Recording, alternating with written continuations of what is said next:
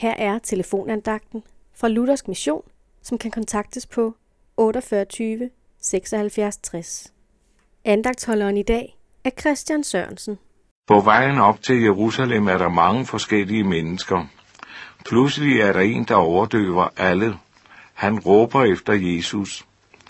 I Markus evangelium kapitel 10, vers 47 står der, da den blinde Bartimeus hørte, at det var Jesus fra Nazareth, gav han sig til at råbe, Davids søn Jesus, forbarm dig over mig.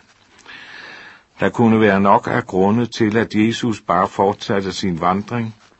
Tænk på, hvad han var på vej imod, korset, døden. Men hør, Jesus kan ikke gå forbi eller overhøre et menneskebarn, der henvender sig til ham. Jesus dansede og spurgte, hvad han ønskede. Han hjalp den blinde Bartimeus og gav ham hans syn igen.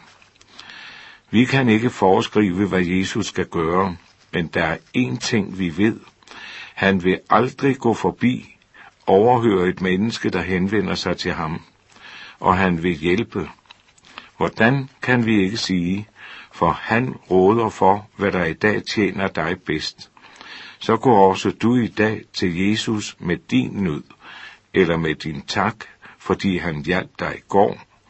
Han hører, han har ikke fortravlt, og han har også råd for din situation. Amen.